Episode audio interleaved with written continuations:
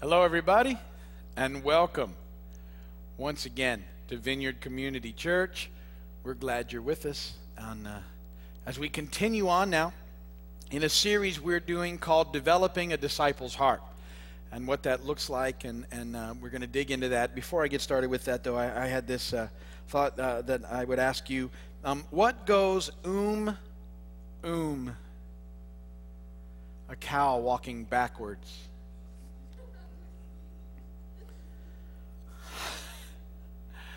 See, I needed to go real, real bad because last week's uh, joke was actually pretty good. So I don't want people to get spoiled. So we, we dug back into the really bad uh, tray of jokes. Okay, thank you. Um, um.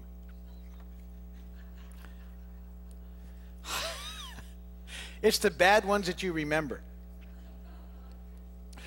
We're in a series, as I said, called Developing a Disciple's Heart. And uh, as a quick review, because we've had, uh, uh, last week we had uh, Easter and lots of stuff been going on. It seems like a while since we've talked about this, although it was only a couple of weeks ago. This series is about the, the question that Jesus was asked which is the most important commandment? Or what, uh, as I've said, is the most important thing in life, is what he was being asked. And his reply was love the Lord with all your heart, mind, soul, and strength and love your neighbors yourself. And we've said that living out this reply is really the foundation uh, of our lives as disciples. And that in order to do that, we, we lay these things before you. We say you should be thankful every day for at least five things. And that being thankful reminds us of who God is, what He's doing in our lives, and encourages us to love Him with all that we are. That we should encourage at least two people every day, and that helps us to love others well and that the best way to love ourselves is by doing the next right thing, by living this life, by trying to do the next right thing. And we spent a lot of time talking about those foundational ideas and principles. But we've also said that as simple as those things seem to be, and as practical as they seem to be, um, we don't always uh, make it through the day and do those things. Things happen um, we get distracted, we get busy, our issues come up, our sin gets in the way, and we, we get off track sometimes. And we'll find ourselves having gone through a day without being thankful at all, not really encouraging anyone for anything, and, uh, and throughout the day doing lots of things that weren't the next right thing. And we come to the end of the day and we go, well, that, that wasn't very good. So, what we've uh, been working on together now, we're in, in part number 11 with an intro, 12 weeks, three months or so is uh, what we're calling a, a, primer, priming our disciples' hearts, priming the pump, and, uh, working through seven sections of Scripture together and, and hoping to uh, incorporate into our daily lives early on in the days these ideas, these concepts, these things to help us get more plugged in to the Lord, more connected, more focused, um, and, and that our hearts would grow closer to Him in order that in the course of our days, in trying to do those few simple things, we would be more aware of getting off track and be able to more quickly get back on track in the process. And so we're, we're talking about developing disciples' hearts.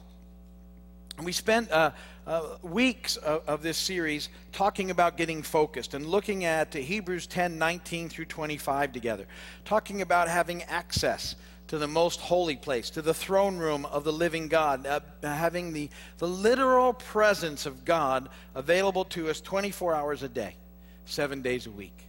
It's an amazing gift. We, we looked in the Old Testament about how much effort it used to take to get one guy in there once a year to atone for the sin of the people. And we have this amazing access 24 7, and that we don't always take advantage of it. We don't always um, realize how amazing it is to have that kind of direct access to God and, and make it a significant part of our lives. And that there's something about incorporating that concept into our lives and, and getting our, our focus from Him and our perspective from the throne room that begins to change the way that we move through the days.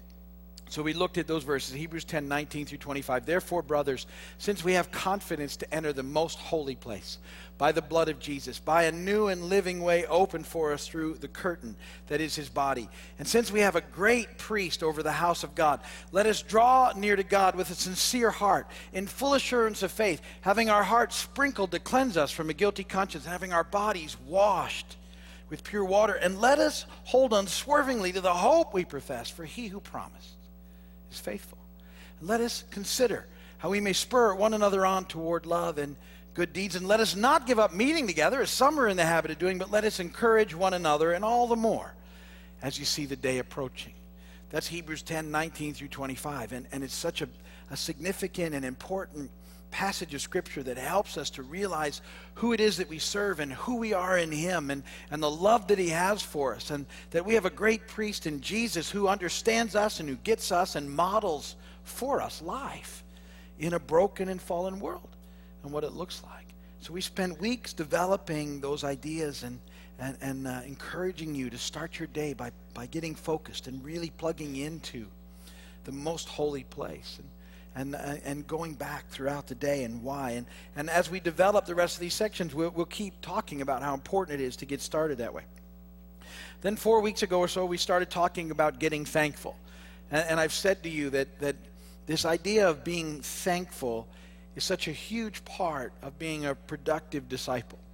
That if we don't get it, that, that being thankful is, is huge, we, we end up sort of just becoming like the culture around us that's uh, consumed in, in worry and fear and in the temporary. Uh, and is, is never really thankful for, never gets to enjoy the life that they have because they're always trying to get a different life and and they're stuck in that you know this thing if when these things happen then i'll be able to experience life instead of knowing that life is right now and enjoying the life that you have in the midst of all the things that are going on this is the life that we have is what we live each day and and realizing how much god has done in the midst in the process and so we're working through Philippians 4 4 through 8 as, as we go through these. And that's your scripture reading for today. So that should be in your notes or you can turn in your Bibles. Philippians 4 4 through 8. Rejoice in the Lord always. I'll say it again rejoice. Let your gentleness be evident to all. The Lord is near. Do not be anxious about anything, but in everything, by prayer and petition, with thanksgiving, present your request to God and the peace of God, which transcends all understanding, will guard your hearts and minds in Christ Jesus. Finally, brothers, whatever is true, whatever is noble, whatever is right, whatever is pure, whatever is lovely, whatever is admirable, if anything is excellent or praiseworthy, think about such things. And blessed be the word of the Lord. We're working through that chunk of scripture together right now about being thankful. We've We've spent some time talking about being joyful and, and the, the idea of, of being joyful in the midst of difficulties and situations in life, and, and that it's not pretend happy, um, that there's a difference between joy and, and, and happy, and what we, we often confuse the two. But, but happiness is based uh, is from happenstance, which is about circumstance, and joy is different. Joy is internal. It's it's uh, it's based on who God is in our lives and knowing that, and, and that we can experience a measure of it in the midst of difficult circumstances. Now, it certainly doesn't mean that, that we're going to feel happy while we go through really hard things. It's not possible. But there's something deep within us um, in Christ that allows us to know that He's still got us and that He's going to see us through till the end. We talked about the importance of being gentle and how important that is in our culture that, that hardly anybody is gentle anymore. There's just not very many gentle people. There's, there's people that are just consumed um, with themselves and that they have a tendency to treat the people around them as scenery and machinery. And that um, by that, we, we, we expanded on that, and I said that oftentimes, you know, um, you don't really see the people that are kind of around you. They're just kind of there, they just blend into the scenery or they're part of the machinery of what makes your life work, and that's all that really matters. And that if they're not making your life work the way you want, you get frustrated with them and you quickly become not gentle. And then and we said, you know, we need to see them as, as people loved by God who who need people to interact with them that are gentle and kind and and, and bring the, the love of God into their midst and into their lives and bring words of encouragement and, and actually care about uh, uh others and and that you know I I've, I encourage you over and over again. Don't become those those those mean, self-centered people that are interacting in the world. Um, You, you can't be that and make a difference. You need to be gentle. The Lord is near. People need to sense that. People need to know and sense you're gentle. And, and it should start at home and then in, your immediate relationships and then spread from there. And really, it's one of those great questions to ask the people you're in relationship with. Do you see me as a gentle person? And if they go, you got work to do. And so do they. okay. Um, then the last time that we were together before Easter, we talked about not being anxious, which is a big deal, and uh, and how we, we need to really trust in the Lord, and and uh, that we're not supposed to be anxious or worried, and yet it's part of the deal, and and and how you know it needs to trigger us to prayer. And then 4 7 is what we're going to look at today. Philippians 4 7 rolls out of that verse and into this one. So, so it says, Don't be anxious about anything, but in everything, by prayer and petition, with thanksgiving, present your request to God. And then Philippians 4 7 happens. And the peace of God, which transcends all understanding, will guard your hearts and your minds in Christ Jesus. The peace of God is what I want to talk about today for the few minutes that we have together. And this peace transcends understanding. That means it really doesn't even make sense, the peace of God.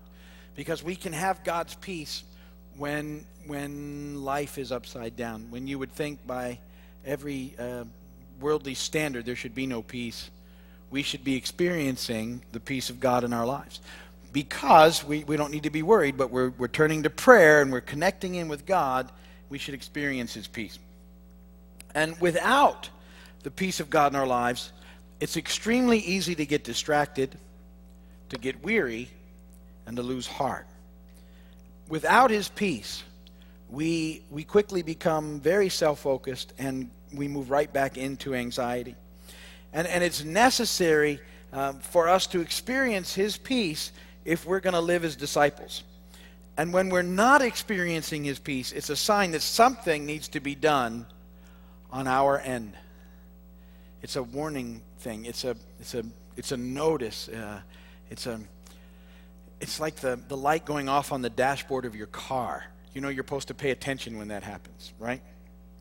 And, and uh, not everybody does, um, but but you're supposed to pay attention when when you get that. And so that's what's supposed to happen when you are are moving through life and you're not experiencing God's peace, it means something's wrong and it's and it's on our end because we need to experience his peace in our hearts and minds.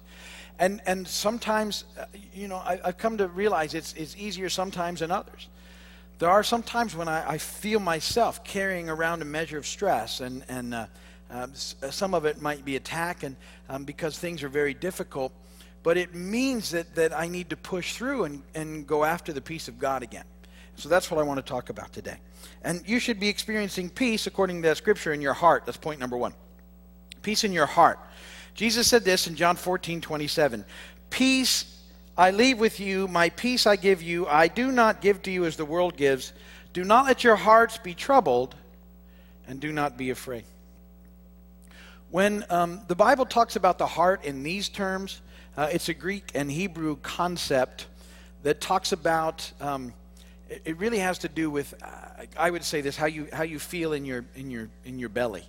Um, it's not talking about the thing that's inside you beating when it's using these terms. It's, it's talking about sort of your inner core, how you're feeling in, in the inside of you. That's what Jesus is talking about here when he's saying, Don't let your hearts be troubled, because how would you know? He's talking about your inner person. Uh, your, your inner core uh, in your belly. I, I, don't know how else to explain it, but it's, it's almost like it's more about your, gastrointestinal organs than anything else at that point in time. And that's the Greek and Hebrew idea behind that word in this context. Uh, and I know I've tried to explain that, and, and I'll say it again. If you're feeling unsettled in that way, and that's often how I feel it, I, I don't know how everybody else feels. I would talk about. It. I know some of you do. It's like everything gets turned upside down inside of you, and and you're at one moment you're fine and then something takes place or you hear something and all of a sudden everything comes undone and and that's often where we experience it. That's what it's talking about. Jesus is saying look you when you start when that starts to happen you don't need to be troubled and you don't need to be afraid um, because of who he is. And he he gives us his peace. It's available to us. Not as the world gives, which is on a very sort of selfish thing, but it's just available to us all the time. And if we're not at peace um, in, inside like that, again, it means we need to do something. It's something on our end because it's available to us, we're just not experiencing it. And the, and the second concept about guard your hearts and your mind is peace in your mind. Isaiah 26, 3 and 4 um, says this You will keep in perfect peace him whose mind is steadfast, because he trusts in you. Trust in the Lord forever, for the Lord, the Lord is the rock, eternal. So uh, I, I think these things go together. See, so oftentimes we get stirred up in here because something's not right. And then we start to, in our minds, work through all sorts of scenarios, plans, potentially disastrous outcomes. Um, we, we start in our minds, your, your minds just sort of take off and start running through, uh, you know, different scenarios about things that could happen, and it just won't shut down. Does your mind ever get racing? That's, that's the only thing I can think of because you're, you're, and it just starts spinning. And sometimes it'll happen at the worst times, like when you're trying to sleep. Maybe that doesn't happen to anybody else. But all of a sudden, you, you and something, you'll get a, a random thought or something, and all of a sudden your mind just starts spinning and racing. That's the only way I can, I can explain it. And it's not peaceful at all. It's just, it's just going and spinning. See, there's no, no peace in there. And, and there, the, the connection again that Isaiah makes is, is that um, we're, we're not trusting the way we need to. We, we've, we've just allowed this stuff to take in and take over, and it's something that our end that needs to change. And, and what it is, is this third point, is that, that peace is found in his presence.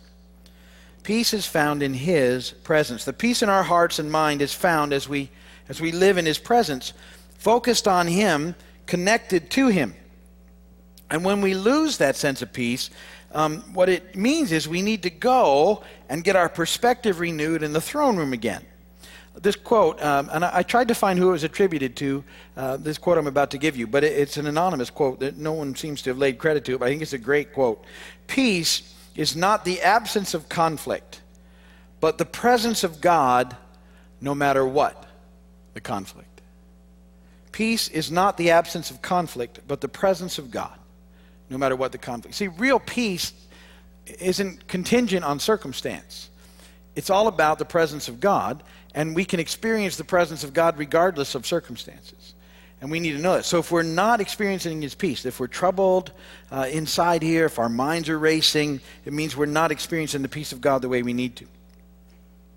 One of the problems we have is because I can tell you what peace is found in His presence, is that when we're not at peace, uh, when we're anxious, when we're discomforted because of the conflicts around us, we often turn to things other than God for comfort. Can anybody relate to that? The, the comfort is there. It's in, his, it's in his peace, which is in his presence.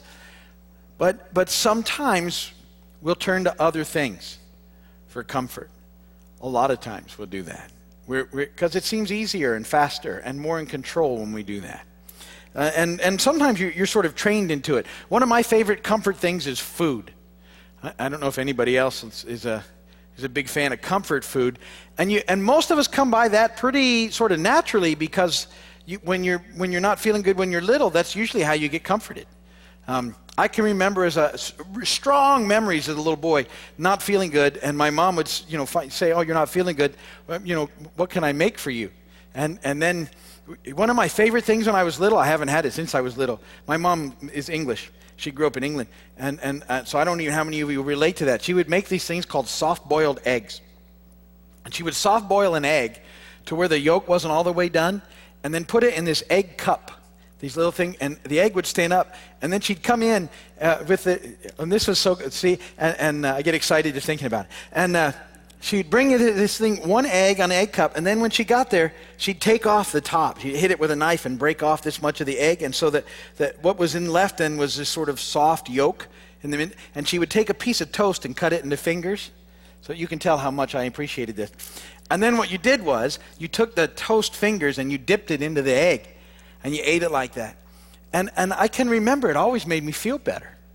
Uh, you know, uh, unless I puked or something. But uh, that's. Can I say puke in church? Can I get a call from the censors, please? Okay, good. Um, so, so you get you get trained that way. It was comforting, something that you could do that was, and it, you know, the, the whole process was comforting. You know, and it, it could be all sorts of different foods, but I felt better. You know, over time I, I grew up, and you know, then it was a grilled cheese sandwich. It made me feel better, and then it was you know four Big Macs, and then. Uh, you know, I'm feeling really good now. Take me back. Okay, so, uh, and, and, you know, in my life, honestly, uh, I've turned to a lot of things for comfort other than God, and and uh, so, some of them far more destructive than than going for a soft-boiled egg, um, and and they don't work because they don't last. It's fleeting. Don't get me wrong. It's, it's there's fleeting comfort in it, but it doesn't move you to a place that has any lasting impact in your life. And the only way to get back into his peace is to get back into his presence. But when we're really under it, when you're really under it, when so many things are happening, that's when it becomes a spiritual battle. It really does. Because you got to often kind of take a stand and fight your way back into the presence. Because it, it, it, it's like you'll turn to anything else you can think of and, and, and yet you just got to take a stand because at that point the enemy's gotten involved, all sorts of things happen. You just got to go, you know what, I'm just going back to God. And, and, and it may not be what you feel like doing, but that doesn't matter. You need to do it anyway. You need to go, look, I am not effective in this life when I'm not experiencing His peace because I'm, I'm, i get overcome by my own selfishness and self focused ideas and concepts that I'm not an impact for the kingdom at all. And, and so I have to sometimes, and, and we, we've been going through a lot of stuff here lately that's hard stuff and difficult stuff. And, and uh, you know, part of me just wants to sometimes just kind of run and hide.